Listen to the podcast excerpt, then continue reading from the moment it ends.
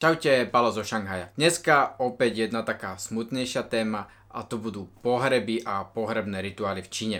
Pretože u nás v rodine opäť bohužiaľ bolo jedno úmrtie, avšak tí, čo ste videli jedno moje staršie video, rozprávame sa o smrti, v ktorom som hovoril, že pohreb v Číne môže byť aj veselá udalosť, tak práve ten pohreb, ktorý sa v našej rodine, teraz tej mojej čínskej rodine udial, bola skôr tá veselá udalosť, aspoň tak sa to v čínskom jazyku prezýva, i keď samozrejme pre nás je to stále smutná udalosť, ale bohužiaľ zomrela babička mojej ženy, ktorá už mala ale úctihodný vek 97 rokov, takže aj preto je to v tradičnej čínskej kultúre skôr ako keby šťastná udalosť, že sa ten cyklus jej život ukončil, nechala za sebou rodinu, potomstvo, dokonca aj vnúčence. Tým pádom ten jej život bol plne naplnený, vlastne ten pohreb bol ako keby oslavou jej života. Ten pohreb bol to prvý pohreb, ktorého som sa tu v Číne zúčastnil ako naozaj priamy aktér a bolo to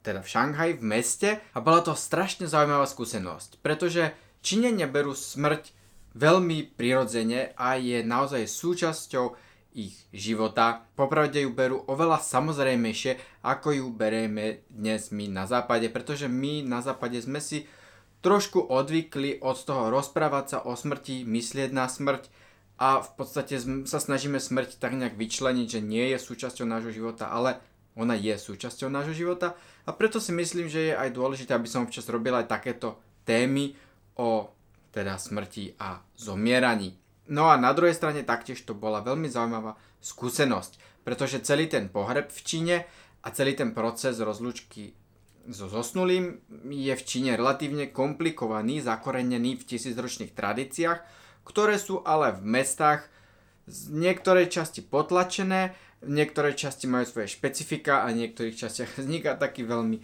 zaujímavý mix. No a o tom vám presne porozprávam. Mali sme to na starosti my a môj svokor, čo je vlastne syn e, babičky, aj keď nie je najstarší syn, ale vzhľadom na komplikované rodinné väzby, s ktorými vás nebudem zaťahovať, mal na starosti pohreb e, najmladší syn v ich rodine a tým pádom aj my. Od smrti po pohreb prebehli len 2 dní. Opustila nás v útorok a v štvrtok už bol pohreb a boli sme skritizovaní za to, že nám to strašne dlho trvá čo ma takom zaujalo, že to bola obrovská rýchlosť. Naozaj v priebehu dvoch dní v podstate v deň zosnutia matky potomkovia alebo najstarší syn, alebo v tomto prípade aj najmladší syn, bdie, aby keby tá matka kvázi potrebovala pomoc odchádzaním na druhý svet, aby bol prítomný a aby mala tú oporu, preto nesmel vôbec spať. Zároveň hneď v deň zosnutia tomu zosnulému postavia oltár doma, kde dajú fotografiu, zosnulého a pri fotografii zapalujú sviečky a vonné tyčinky na úctu k tomuto predkovi. Zároveň mu tam položia nejaké obety vo forme jedla, to znamená nejakého ovocia vo väčšine prípadov.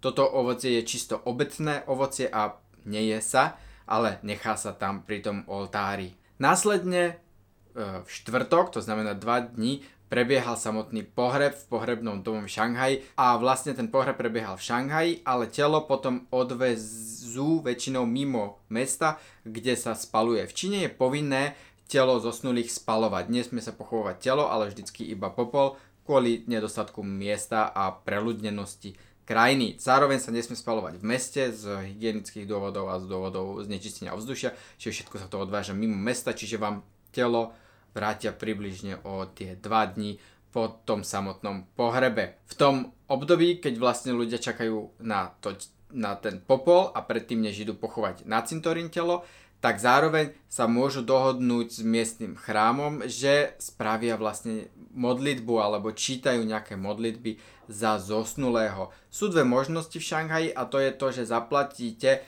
vlastne dáte meno zosnulého do chrámu a zaplatíte za to, že ho pridajú do svojej tradičnej modlitby spolu s modlitbou aj za ostatných zosnulých. Je to kvázi taká skupinová modlitba, za to sa platí, stojí to 100 juenov. Druhá možnosť je, že si zaplatíte, aby sa v chráme modlili len výhradne za toho vášho zosnulého. Modlia sa za neho 8 hodín, čiže celý jeden deň a tých 8 hodín tí potomkovia v tom chráme aj musia celý čas byť. Toto stojí 5000 juenov keď to zaplatíte, dohodnete si termín, kedy sa budú mnísi modliť za zosnulého. Samozrejme je to ešte predtým, než sa položí popol do zeme a všetci príbuzní, všetci potomkovia, aj vnúčata by v tom chráme počas celých 8 hodín nepretržite mali byť a zúčastňovať sa tohto, týchto modlitieb. V zápäti sa potom, teda nie v zápäti, ale ďalšie dni sa potom už nesie popol na cintorín. V Šanghaji sú tiež cintoríny, ale relatívne málo a sú na okrajových častiach mesta Avšak pôda na cintorínoch sa pohybuje v cenách približne ako pôda za nehnuteľnosti v Šanghaji, to znamená, že je extrémne drahá a preto veľmi veľa ľudí pochováva skôr v odlahlejších miestach, napríklad v meste Suzhou, kde bude pochovaná aj naša babička. Je to približne 200 km od Šanghaja. Hrob v meste Suzhou stojí 80 tisíc yuanov, čo je celkom pálka. Našťastie im sa to podarilo kúpiť ešte asi pred 20-30 rokmi, keď tá pôda nebola tak drahá a vtedy tie ceny za hroby boli zlom, zlomkové. Dneska sú tie ceny za hroby naozaj veľmi vysoké a pohybujú sa v tisícoch euroch. Po smrti zosnulého sa vždycky vzdáva úcta zosnulým každých 7 dní po 7 krát, to znamená, že 49 dní. Každý 7 deň by sa mali stretnúť všetky potomci aj e, vnúčata, aj deti a mali by spoločne páliť papierové peniaze a vonné tyčinky a sviečky pre zosnulého. Najdôležitejší je tých, ten prvý týždeň, to znamená 7 dní po zosnulom, kedy sa naozaj vtedy sa musia bezpodmienečne všetci, všetci pozostali stretnúť, teda priami potomkovia a okrem papierových peňazí a sviečok a vonných tyčiniek taktiež pália aj veci po pozostalom. To znamená, väčšinou sa pália nejaké periny alebo plachty alebo oblečenie, ktoré ten daný človek vo svojom živote nosil. Tých ďalších 7 dní už e, sa nemusia stretávať úplne všetci pozostali. Dneska už tí šanghajčania nemajú na to toľko času. V tradičnej Číne to samozrejme bolo povinné, dneska už na to bohužiaľ všetci nemajú čas. Väčšinou sa o to stará len jeden, väčšinou najstarší syn alebo niekto v rodine, kto je vlastne ako keby zodpovedný za tú rozlučku so zosnulým, tak ten to samozrejme prísne dodržiava každých 7 dní, po prípade aj jeho deti. Hovoril som, že sa pália vonné tyčinky, sviečky a papierové peniaze. Čo to sú tie papierové peniaze? Číňania vedia, že v posmrtnom živote, alebo že ten posmrtný život je veľmi podobný tomu nášmu svetu. To znamená, že ľudia alebo zosnuli aj v tom posmrtnom živote potrebujú mať nejaké nehnuteľnosti, potrebujú mať peniaze, potrebujú mať kde bývať, čím sa prikryť, čo si oblieť. Skrátka funguje to veľmi podobne ako tento náš svet a preto pravidelne na ten druhý svet posielajú zosnulým predmety dennej spotreby alebo peniaze, ktoré by tam tí zosnulí mohli posielať. Najčastejšie sú to práve papierové peniaze, ktoré sa pália a takto sa posiela na druhý svet.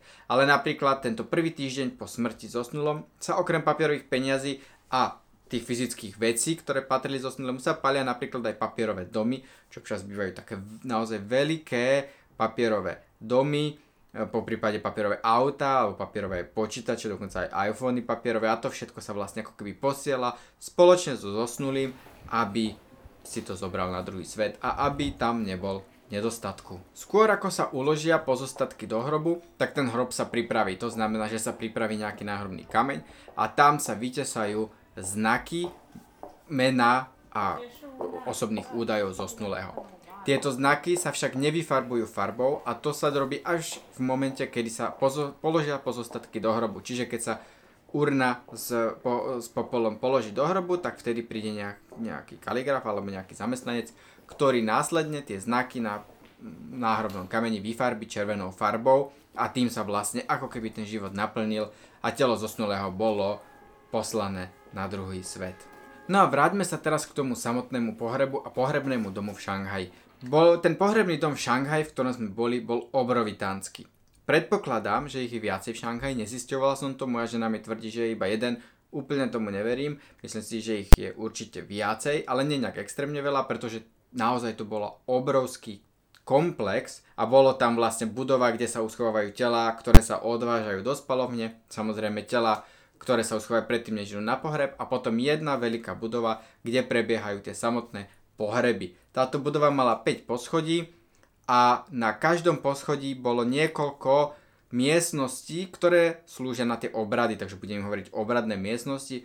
Boli naozaj jedna vedľa druhej, každá mala svoj názov a vyzeralo to tam trošku ako v hoteli, alebo v reštaurácii. V reštaurácii to možno musím vysvetliť, pretože čínske luxusnejšie reštaurácie, okrem toho, že majú vlastne hlavnú miestnosť, sedia všetci pokope, tak majú aj samostatné izby pre súkromné skupiny, kde je normálne, vodíte dverami, zavrete sa tam, máte tam aj vlastnú toaletu, máte tam všetko vlastné, čiže ste to úplne izolovaní od zvyšku reštaurácie. Je to v reštauráciách veľmi bežné. A takto to bolo vlastne aj teda na tom pohrebnom dome, že každý mal vlastne svoju vlastnú obradnú miestnosť, ktorú mal prenátuť na určitý čas. Na našom poschodí, my sme boli na štvrtom poschodí, na tom samotnom poschodí bolo minimálne 10-15 ďalších miestností, úplne som ich nepočítal, alebo ich tam veľa. A vo väčšine z nich prebiehal taktiež obrad. Neboli sme tam len my, ale v každej miestnosti prebiehal obrad za iného zosnulého. Zároveň na každom poschodí boli platobné búdky, kde sedel zamestnanec a kde ste išli zaplatiť za ten daný pohreb. Ono to vlastne, ten pohrebný dom poskytoval úplne komplexnú službu a to od teda nejakého odvezenia tela, uschovania tela a potom samotného obradu, ktorý bol veľmi komplexný a je postavený na určitých čínskych tradíciách, čo tam všetko musí patriť a čo tam všetko musí prebehnúť, čo vám za chvíľku vysvetlím. Avšak väčšina Číňanov tieto tradície samozrejme nepozná, pretože zase oni sú celkom zložité a aby niečo nespravili zle počas týchto tradícií, tak napríklad v rámci tej služby pohrebného domu sú aj zamestnanci, ktorí vás vlastne tým celým obradom a celým tým pohrebom prevedú, takže vám neustále hovoria, čo máte robiť, čo nasleduje. My sme mali vlastne pridelený dvoch mladíkov, čo ma zaujalo, že boli v oblečení v teplákoch, v teniskách, úplne ako keby našatstvo vôbec nedbali. A tí sa o nás starali a tí nám hovorili, teraz idete tam, teraz chodte tam, teraz sa o vás postará tento, teraz sa vás postará tento musíte si dať toto na roku, musíte si dať toto okolo seba. Tí nás neustále takto inštruovali. Potom tam bol jeden zamestnanec, ktorý bol vnútri v obradnej miestnosti, ktorý viedol ten samotný obrad. Ten už bol slušne oblečený, mal nejaké sako a ten sa staral vlastne naozaj o tie obradné veci. A potom tam bol ešte šofér s nami, ktorý nás vozil v autobuse, k tomu sa za chvíľku dostanem. No a ešte popri tom tam samozrejme šeli, kde behali strážnici alebo tie upratovačky, ktoré tam všetko čistili. Takže neustále sa to tam hemžilo zamestnancami, ale hlavne vám, alebo teda každej skupine, ktorá tam mala rozlučku, boli pridelení dvaja, ktorí im pomáhali, aby ten obrad prebiehol bez problémov a všetko e, dobre prebehlo. Okrem toho v rámci tej služby je teda ten samotný obrad a všetko, čo na ten obrad potrebujete. Čiže aj rakva, samozrejme môžete si vybrať, ako chcete, všetky kvety, e, všetka tá výzdoba, fotografia, následne aj kár samotnej reštaurácii a doprava na ten kár, taktiež odvezenie tela do spalovne a spálenie. To všetko je vlastne jedna komplexná služba, ktorá má rôzne ceníky, závisí ako veľmi chcete mať bohatú hostinu na tom kare, ako veľmi drahú rakvu. Samozrejme sú tam príplatky. E, my sme sa držali naozaj takej tej nižšej cenovej hladiny, stálo to 50 tisíc yuanov, s tým, že taktiež aj v Číne dostávate príspevok od štátu na pohreb, takéto pohrebné, to bolo vo výške 20 tisíc yuanov, to znamená, že zvyšných 30 tisíc yuanov bolo treba na ten pohreb doplatiť. A s tým, že sme samozrejme nebolo treba platiť za ten hrob, pretože to je samotný hrob je najväčšia suma ktorú treba pri smrti niekoho zaplatiť. V rámci tejto služby vám dokonca pripravia aj prejavy, ktoré sa čítajú zo zosnulého, ktoré ľudia môžu využiť, ale môžu si napísať aj vlastné. Je to však veľmi zaujímavé, že vlastne nemusí si človek písať ani prejav, ktorý na tom pohrebe musí povedať, ale oni mu ho dajú vytlačený, ktorý používa každá jedna miestnosť, takže hovoríte vlastne úplne to isté, čo je vo vedľajšej miestnosti, čo mi prišlo také trošku divné, ale je to veľmi praktické. Celý ten pohrebný dom mi trošku pripomínal ako keby filmové štúdie alebo filmové sety. Naozaj každá miestnosť bola náranžovaná, pripravená a vždycky, keď tam prebiehal pohreb, tak sa tam len menila fotka zosnulého, náranžovali sa nové kvety, pretože tie kvety sa v rámci toho obradu použili, so, samozrejme sa to vyčistilo a a to je viac menej všetko. Dokonca sa ani nepridáva meno zosnulého medzi také tie pohrebné znaky, s čím ale niektoré rodiny majú problém, takže napríklad aj môj svokor s tým mal problém, takže si to vyhádal a nakoniec nám tamto meno zosnulej pridali. Ale popravde sa proti tomu dosť búrili, lebo to tam väčšinou nedávajú, aby to nemuseli meniť po každom tom obrade. A tie obrady vlastne prebiehajú, myslím, že to bolo od 8 rána do pol 5 večer a prebiehajú v pravidelných časových intervaloch. Nemôžete mať, že hoci ktorý čas, ale sú napríklad, že ja neviem, o 8, o 9, možno každú hodinu, alebo tak nejak začína jeden obrad. Neviem presne ten časový harmonogram rozpis, ale viem, že to prebieha v rovnaký čas, pretože sme tam vlastne na ten začiatok obradu čakali vyslovene ako keby na danú hodinu sme tam všetci čakali a na čas, kedy to začne a okrem nás okolo ďalších miestností čakali ďalšie skupiny ľudí a vlastne my sme s nimi spoločne mali aj kar, ktorý prebiehal taktiež v rovnaký čas na rovnakom mieste v rovnakej reštaurácii. Ale to predbieham trošku. Okrem samotných zamestnancov tam s nami bol aj zástupca firmy, v ktorej babka predtým pracovala Dneska sa to už pre mladých úplne tak nerobí, pretože dneska podobne v Číne, tak aj všade na svete mladí celkom často menia zamestnanie a dneska už to není tak, že jedno zamestnanie na celý život, ale moja babka mala 97 rokov a za jej života tak ešte bolo, že väčšinou do práce, do ktorej ste nastúpili, tak ste v nej boli do konca života. Čo ma celkom zaujalo, bolo, že Číňania vôbec neriešili oblečenie. U nás, keď sa ide na pohreb, všetci musia byť v čiernom podstate, alebo minimálne v tmavom. V podstate neexistuje, že by niekto prišiel vo farebných teplakoch, hej, v červených, žltých, zelených, teplakovej súprave a s bielými Nike teniskami na pohreb. By ste si klopali na hlavu, že čo tu ten človek je, dosť možno by ho aj niekto vyhodil, že je nevhodne oblečený. V Číne toto vôbec neriešili, aj napriek tomu, že biela je farba smutku v Číne a dneska už v mestách aj čierna, to znamená, že zrovna my so ženou sme sa obliekli do tmavého čierneho a predpokladali sme, že tak budú všetci, ale tá staršia generácia na to vôbec nedbala a doslova tam prišli niektorí detkovia a babko, babkovci, ktorí už mali tiež okolo 80 ale prišli v Nike, Adidas, teplakovej súprave, bielých teniskách, ktoré som si nevymýšľal, takto prišli. Čo ma celkom prekvapilo, dokonca tam jeden mm, vlastne rodinný príslušník prišiel aj v kriklavo červenej bunde. Červená je farba šťastia v Číne, Myslel som si, že OK, možno neprídu v čiernom, ale určite nikto nepríde v červenom. No mýlil som sa. Avšak aj napriek tomu sme boli ako keby smutočne nejak vyzdobení, alebo jak to nazvať. Všetci sme museli mať čiernu stuhu na ľavom ramene. Vnúčatá, to znamená, že ob generáciu ďalší, mali na čiernej stuhe taktiež ešte červenú, červený papierik alebo ďalšiu červenú stuhu. Zároveň deti E, to znamená priame potomstvo zosnulého, museli mať okolo pásu biely opasok, ktorý zase, ako som hovoril, biela je farba smutku. Takže na toto sa dbalo, ale opäť na to tam boli práve tí zamestnanci, ktorí dohľadali na to, aby toto bolo dodržané. Pohreb začínal tak, že najmladší syn zobral fotografiu zosnulého, čiže svojej matky, a vniesol ju zvonku dnu do obradnej sály. Najprv musel len on sám a položil fotku za rakvu zosnulého, tam bolo na to také špeciálne miesto, už pripravený rám s bielými kvetmi, do ktorého ho vložil.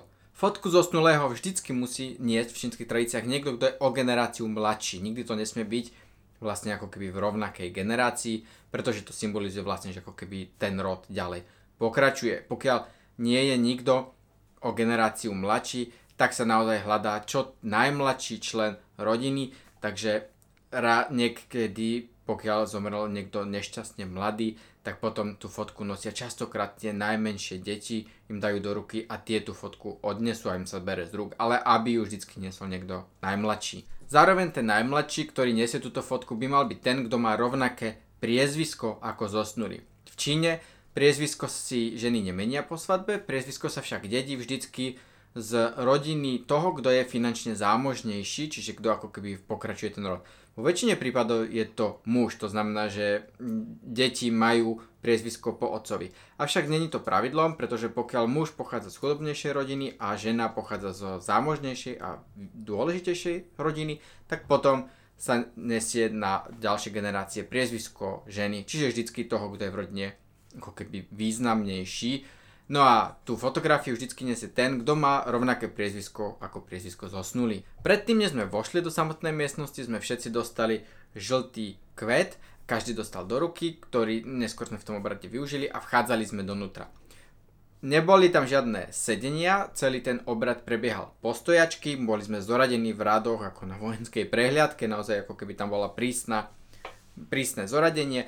Prvá rada boli priami potomkovia a ich partnery, čiže deti s manželmi, s manželkami. Za nimi druhá rada boli vnúci s ich partnermi, takže aj ja som bol v tej druhej rade.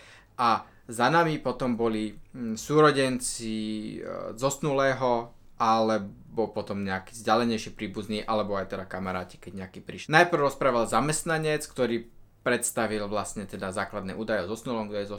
Všetci sme sa museli ukloniť, trikrát sme sa poklonili a potom išiel prvý prejav. Prvý prejav, čo ma celkom zaujalo, nebol od syna alebo potomka, ale bol práve od tej pracovnej jednotky, kde daná osoba pracovala, čiže tam bola taká mladá baba, asi 30 možno 40 rokov, skôr som povedal, že tak e, neskôr 30 mala, ktorá bola vyslaná tou firmou, ona sa tam postavila za pult, zjavne babičku nikdy v živote nevidela, iba jej napísali meno, za koho to má ísť, to bola asi jej práca, že takto chodila proste hovoriť prejavy za, v rám, ako za firmu pre zosnulých.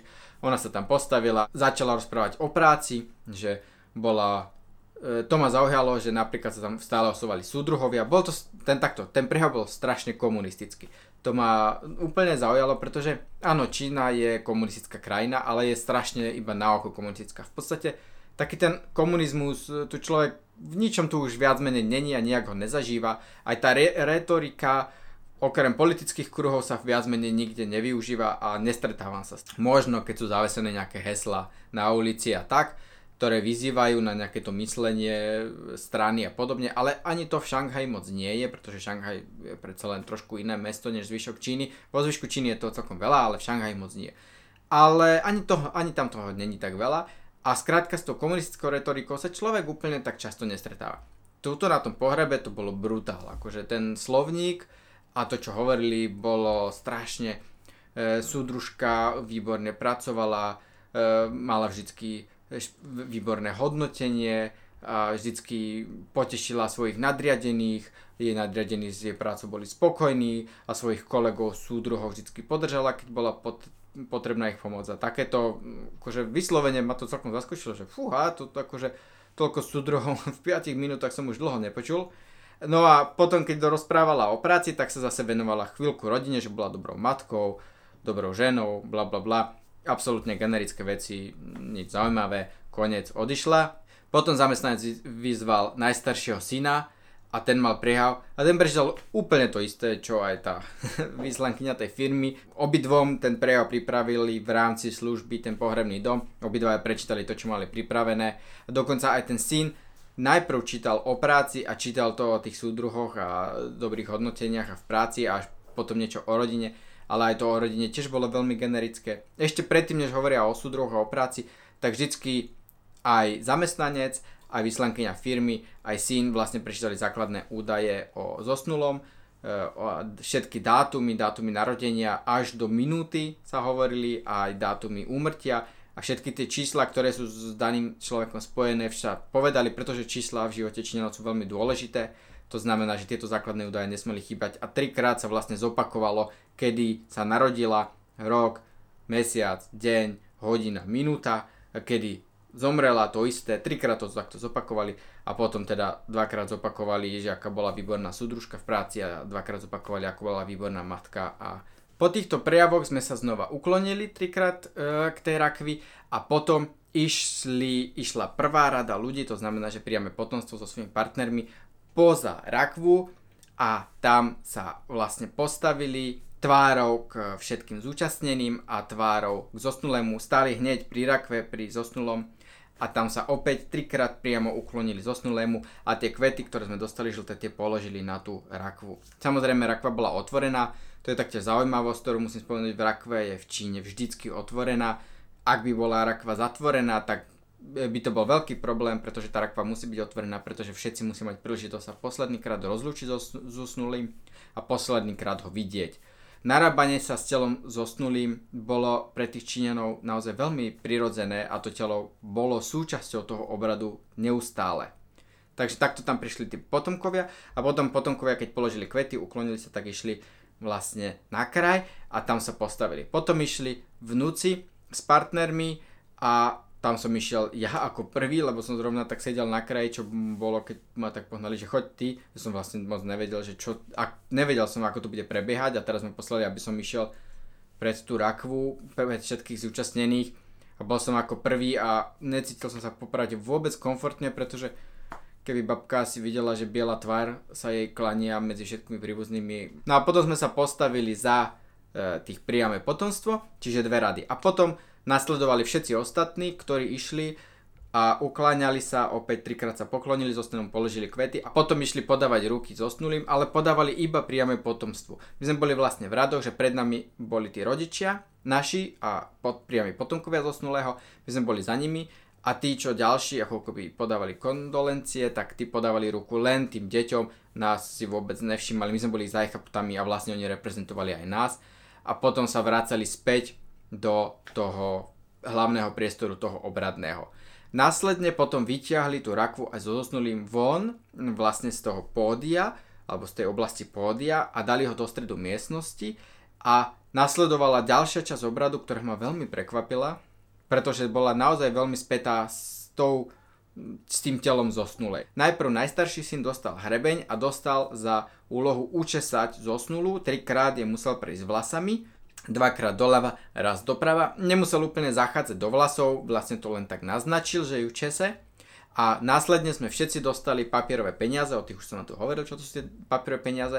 A vyslovene sme to telo obložili kopcom tými papierovými peniazmi, všade sa to tam zastrkávalo. Bolo to veľmi dotykové, by som až povedal, že naozaj to ľudia jej zadávali pod krk, pod hlavu, pod ruky, do rúk rôzne tvary, rôzne dizajny, všetko to tam nastrkali čo najviac. A keď už to bolo úplne zapratané tými papierovými peniazmi, tak potom sme išli k vencom a s vencom sme začali strhávať hlavy kvetov a začali sme na tie papiere zase pokladať kvetmi. Čiže tá, to telo zosnulého najprv bolo kompletne pokryté papierovými peniazmi a potom sme ho kompletne pokryli kvetmi úplne tak, že sa to až presypalo. Samozrejme kvety boli popadané aj na zemi, veľmi veľa kvetov sme na ňu takto dali a potom prinesli výkorakvy. Výkorakvy spoločne synovia so zamestnancom položili na rakvu a rakvu zavreli. To bol moment, kedy všetci vlastne ako keby najviac plakali, aj musia plakať, pretože tie čínske tradície vlastne to prikazujú, že vtedy treba plakať, čiže vtedy to bol taký ten najväčší nárek, že posledný krát vidíme telo zosnulého, zatvárame rakvu, zavreli rakvu. Následne synovia dostali kladivo, na rakvu na, do každého rohu zatlkli jeden klinec úplne na doraz a potom céry dostali veľké červené rucho a týmto červeným ruchom túto rakvu prikryli. Následne sme rakvu odtlačili, vlastne tam bol taký zadný vchod a zobrali sme ju k výťahu, kde išiel zamestnanec ako prvý, všetci potomkovia, zase potomkovia vnúci a ostatní išli takto za sebou a vešli sme do tej miestnosti a všetci si tam poklakli a rakvu vložili do výťahov, čo bola kvázi ako keby tá spalovňa, ale ako som hovoril, tá spalovňa nie je na tom mieste, čiže my sme ju ako keby sa s ňou rozlúčili, poslednýkrát sme ju videli a išla ďalej a tým pádom sme sa všetci ako keby klakli na koleno, poklonili sme sa, oni vošli do výťahu, zavreli, odišla a my sme odtiaľ odišli, avšak museli sme sa otočiť, odchádzali sme vlastne ako keby chrbtom k zosnulému a nesmeli sme sa otáčať, pretože vlastne v Číne, ak to symbolizovalo, že ak by sme sa otáčali, že nám chýba, tak tá duša by mohla mať problém odísť, že by tu mala nejaké väzby a mohla by sa tu zaseknúť a mohla by keby neúspešne opustiť tento svet a mohla by tu zostať ako bludná duša. Preto bolo veľmi prísne niekoľkokrát to ten závisť zopakovať.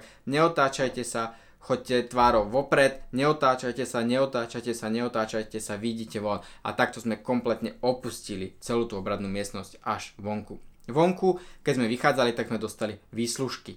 Vo výslužkách to bol taký balíček a tam bolo mydlo, úterák, čokoláda a miska s paličkami.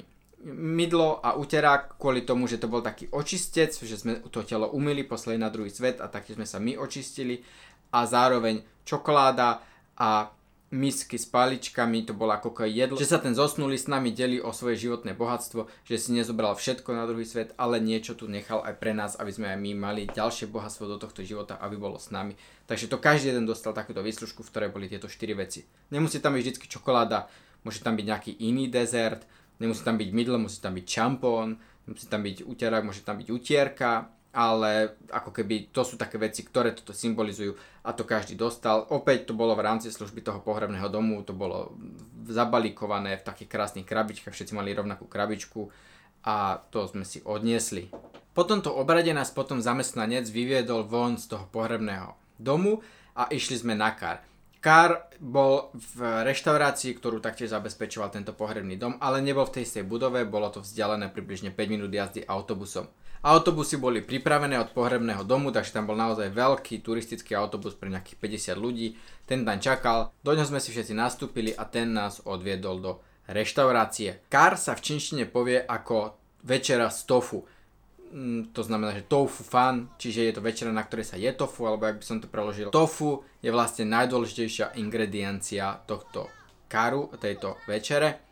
Popravde existuje niekoľko legend, kvôli čomu to je, snažil som sa to dohľadať, so ženou, pretože ani moja žena neviela, prečo to sa to tak vlastne volá, celkom som mu zaskočil tou e, otázkou. Popravde toto je celková taká vec s čínskymi tradíciami, že Číňania ich dodržujú, vedia, že toto musíme jesť vtedy, toto musíme jesť vtedy, na toto musíme dbať vtedy, na toto musíme mať vtedy, ale keď sa ich spýtate prečo, tak sú totálne stratení a vôbec netušia a idú hneď na Google, teda čínsky Google, čiže Baidu. Keď sme vchádzali do samotnej reštaurácie, prvé čo sme museli spraviť bolo, že sme prekročili plameň, E, opäť spýtal som sa, čo to znamená, nikto mi na to nevedel odpovedať.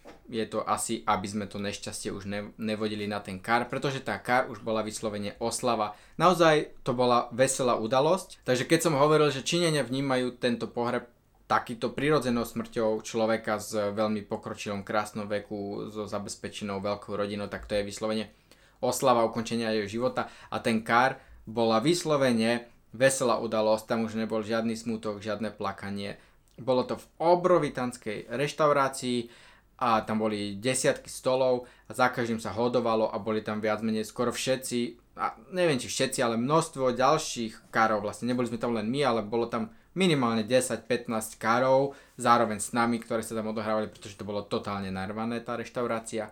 No a keď sme vchádzali, teda sme prekročili tento plameň, potom pri vchádzaní do reštaurácie sme si museli dať cukrový čaj a potom sme si išli sadnúť. Samozrejme bol tam prísne zasadací poriadok, to tak v tej čínskej, uh, čínskych tradíciách býva, kto kde sedí, kde si sadať. Pokiaľ idete sa zúčastniť nejakej takej váženej hostiny v reštaurácii s váženými ľuďmi, odporúčam nikdy si nesadať ako prvý, pretože neviete, kam si môžete, kam si máte sadať. Vždycky čakajte, kam vás usedia. Či to som spravila ja, len som čakal, keď mi žena povie, kde si mám sadnúť, tam som si sadol. Našťastie, e, úloha šanghajského manžela v Šanghaji je mlčať a jesť čo mi celkom vyhovovalo, keďže tam bolo nejakých 30 príbuzných a všetci hovoria po šanghajsky a skoro nikto z nich nevie po čínsky, hlavne z tej staršej generácii, takže sme si ani moc nerozumeli. A celkovo som moc, nejsem úplne na tie sociálne otázky a všelijaké také bla bla bla, takže som bol celkom rád, že úloha šanghajských mužov je len mlčať a jesť a úspešne som sa jej podujal, dokonca žena si musela kvôli mne odsadnúť, pretože musela byť so svojím otcom, keďže majú rovnaké priezvisko, spolu za stolom s najstaršími ľuďmi, to znamená so súrodencami babičky. Ona tam mala no, ešte bratov a sestry, všetci. Neviem, koľko mali rokov, ale keďže ona mala 97, tak všetci museli mať okolo 90 Naozaj to je rodina, ktorá sa dožíva pokročilého veku, pretože moja druhá babka má 95-6 rokov. A tam bol vlastne ten otec mojou ženou, ako keby tí, ktorí mali na starosti túto rozlúčku a zároveň ako keby reprezentovali tú rodinu, pretože obidvaja mali rovnaké priezvisko ako tá babka. A oni sa ani moc na tej večeri nenajedli, pretože ich úlohou bolo neustále sa starať o tých najstarších, dbať na to, aby mali čo piť, aby mali čo jesť, nakladali im z misií do, do misiek, aby jedli, už som to hovoril v niekoľkých videách, či si tak radi nakladajú, je to taká slušnosť, že nakladáte iným. Na tej hostini bolo, boli, my sme mali 3 stoly, za každom stoli, stole bolo 10 ľudí, na každom stole pre 10 ľudí bolo okolo 20-25 chodov jedla, tak nejak opäť množstvo jedla, už som to hovoril opäť v nejakom videu, na tých čínskych hostinách musí byť toľko jedla, aby sa to nedalo zjesť. Potom sa to nosí ako keby domov samozrejme a ľudia to jedajú doma, ale na tej hostine sa to nesmie dať zjesť, pretože keby ste si všetky, všetko viedli, tak to symbolizuje, že by ste viedli všetko šťastie a nič by vám nezostalo do ďalších dní. Na tej hostine muselo byť samozrejme tofu a tofu si taktiež každý musel nabrať, aj tí, čo nemali radi tofu, tak si museli tofu dať Číne ale nie sú takí, čo nemajú radi tofu, takže všetci sme si dali to tofu. A okrem toho tam bola kačka, bola tam ryba, e, bola tam taká tá korytnačka s mekým pancierom, kožnatka sa to volá, zrejme boli tam nejaké krevety, boli tam kraby, e, zeleninových jedál, popravde tam asi neboli žiadne, boli tam ako keby zelenina pridaná do tých jedál, to tam bola, ale neboli tam žiadne zeleninové, čisto zeleninové jedla, pretože to sú ako keby lacné jedla. A toto bola hostina a na hostine sa jedia iba drahé jedla. Zároveň sa na tej hostine aj pilo, pilo sa víno, čínske víno a pivo. Nesmela sa piť pálenka, pretože pálenka je biely alkohol a biela je farba smutku a na ten kar už teda ten smutok už nemal tam čo robiť, to znamená, že biely alkohol tam sa nesmel piť. Všetko ostatné sa tam pilo a bolo tam veselé. No a tým to skončilo. Potom sme sa rozlúčili a všetci sme odišli a potom sa s tými príbuznými budeme stretávať opäť každých 7 dní, keď sa musíme pomodliť, spáliť tie papierové peniaze a zapaliť voné tyčinky pre zosnulého. Čo ma tam zaujalo bolo, že to bolo neuveriteľne zorganizované, bol to doslova taký instantný pohreb, ako keby nalinkované, všetko dané, proste ste zaplatili, kúpili ste si produkt a ten produkt ste mali doslova výrobný proces, A, B, C, D, checklisty ste si oškrtávali toto, toto, toto, toto, nemuseli ste si na nič dávať pozor, všetko, na všetko ste mali ľudí, ktorí vám s tým pomohli, aby ste to spravili dobre. Čo na jednej strane trošku pôsobí neosobne, na druhej strane je to strašná úlava, pretože Bohužiaľ som musel organizovať pohreb aj na Slovensku a bol to strašný stres. Človek nevie, čo má robiť, musí sa pýtať e, ľudí, že čo, čo vlastne mám robiť, čo nasleduje, čo ide tam. Nie je to strašne zbytočný tlak už na ľudí, ktorí sú pod obrovským tlakom toho zármutku, že im zomrel niekto zosnulý. Čiže aj napriek tomu, že v Číne tento instantný pohreb, nazvime to tak, pôsobil trošku neosobne. Na druhej strane to, že bol takto neosobný a že to bolo takto instantné a pripravené, si myslím, že pre pozostalých je úžasná úlava. Stojí to celkom veľa peňazí, ale tak pohreby sú aj u nás celkom drahé. Ale naozaj e, vlastne ako keby cez to, to najťažšie obdobie, ktorý tá rodina prežíva, si myslím, že takto perfektne pripravený ako keby ten proces človeku dokáže sa cez tie povinnosti veľmi jednoducho preniesť. Druhá vec, čo ma zaujala, bolo, že tá smrť aj telo zosnulého bola pre tých Číňanov oveľa prirodzenejšia. Bavili sa o tom, s tým telom zosnulým boli veľmi dotykoví, bolo vlastne celý čas sme boli pri tej babke okolo. Nebolo to žiadne tabu, nebolo to nič ako keby... U nás tá smrť je strašne, mám pocit, taká vzdialená od ľudí. Ľudia so smrťou nechcú mať nič spoločné. A to v Číne nie je. V Číne je súčasťou smrť tých ľudí a tá babka sa vlastne na tú smrť aj dopredu pripravovala aj nejakou výrobou fotky, e, kúpením toho hrobu, e, tým, že si dala požiadavky, že chce mať napríklad modlitbu v tom chráme a ďalšími, že vyslovene sa tí ľudia na tú smrť pripravujú ako na jeden dôležitý krok v ich živote. U nás ľudia odkladajú všetko, čo len môžu, pretože nechcú pripúšťať, že sme smrteľní. Ale sme smrteľní a aj v našich životoch, aj v Európe to tak kedysi bolo, smrť bola bežnou súčasťou našich životov, ale v dnešnej spoločnosti sa nejak vytratila a spôsobuje to mnohé problémy. Takže v tomto si myslím, že ten čínsky prístup je oveľa zdravší a lepší. V Číne som bol aj na pohrebe na vidieku, ale tam som nebol súčasťou toho pohrebu, vyslovene sme išli len okolo a zastavili sme sa na tom pohrebe a bol v mnohých veciach iný a to by som tak na konci tohto videa trošku chcel zhrnúť. E, čínsky pohreb, hlavne na tom vidieku, je čím je živší a čím je tam viacej ľudí, tým je to lepšie pre toho zosnulého, čím je to vlastne ako keby pre neho väčšia úcta. Toto v mestách už vôbec neplatí a pohreb je čisto pre rodinu a pre ľudí len pozvaných. Minimálne ten samotný obrad a ten kar. Ak zomrie nejaká známa osobnosť, tak jediné, čoho sa oni zúčastňujú je, že sú pri odnesení fotografie z obradného domu na, e, ako keby na, do, do, do tej spalovne alebo nejaký, nejaký mm, ten pochod mestom sa robí s tou fotografiou. To je jediné, čoho sa ako keby zúčastňuje verejnosť. E, v mestách je to inak ten samotný obrad a pre bežných ľudí je to čisto iba pre pozvaných a pre rodinu. Na vidieku to tak nie je, ten pohreb je pre všetkých, pre celú dedinu, aj pre široké okolie. Čím viacej ľudí tam príde, tým lepšie. A je preto úplne v pohode, keď sme sa napríklad aj my ako cudzinci, ktorí sme prechádzali ako turistický zájazd okolo pohrebu, sa ho išli zúčastniť. Ten pohreb taktiež prebiehal vonku, bol na ulici, takže sa nedal prehliadnúť, preto sme sa ho vlastne išli aj zúčastniť. Trvá taktiež niekoľko týždňov ten pohreb e, v Číne, závisí aké majú peniaze a podobne samozrejme, ale môže naozaj trvať až 2-3 týždne ten pohreb a je to neustála hostina, ktorá je tak nejak priebežne. To znamená, že tá rodina tam neustále musí ako keby mať to jedlo a musí tam mať mníchov, ktorí sa chodia modliť za tých zosnulých, taoistických mníchov aj buddhistických mníchov.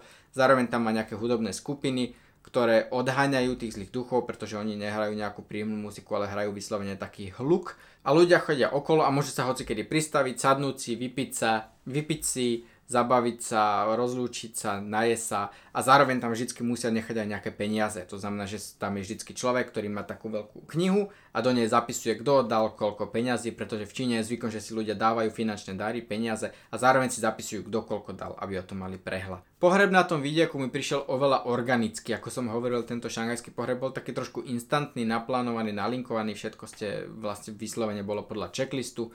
Ten pohreb na vidieku tak nie je ten pohreb na vidieku má samozrejme nejaké tradície a sú tam určite pozývajú aj nejakých taoistických majstrov, e, ktorí dbajú na ten, to, aby ste to, alebo konfuciánskych, možno popravde, práve Konfucius bol ten, ktorý dbal na tieto rituály, aby sa všetko dobre no, vlastne ako keby spravilo, pretože práve rituály boli veľmi dôležitou súčasťou čínskeho života a dodnes sú.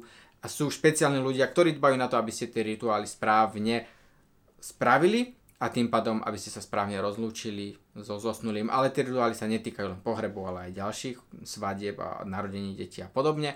Aj na vidieku je povinné spalovať telo, i keď popravde nie všade sa to dodržuje, pretože spalovanie tela je trošku v rozpore s čínskymi tradíciami.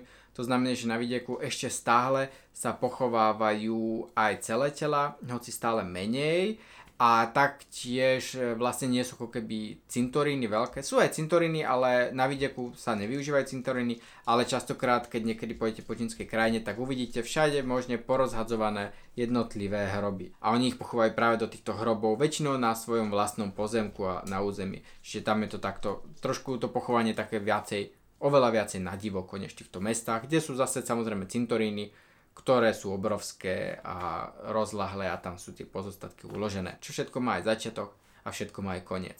No tak aj toto video malo svoj začiatok a má aj svoj koniec. Vidíme sa na budúce.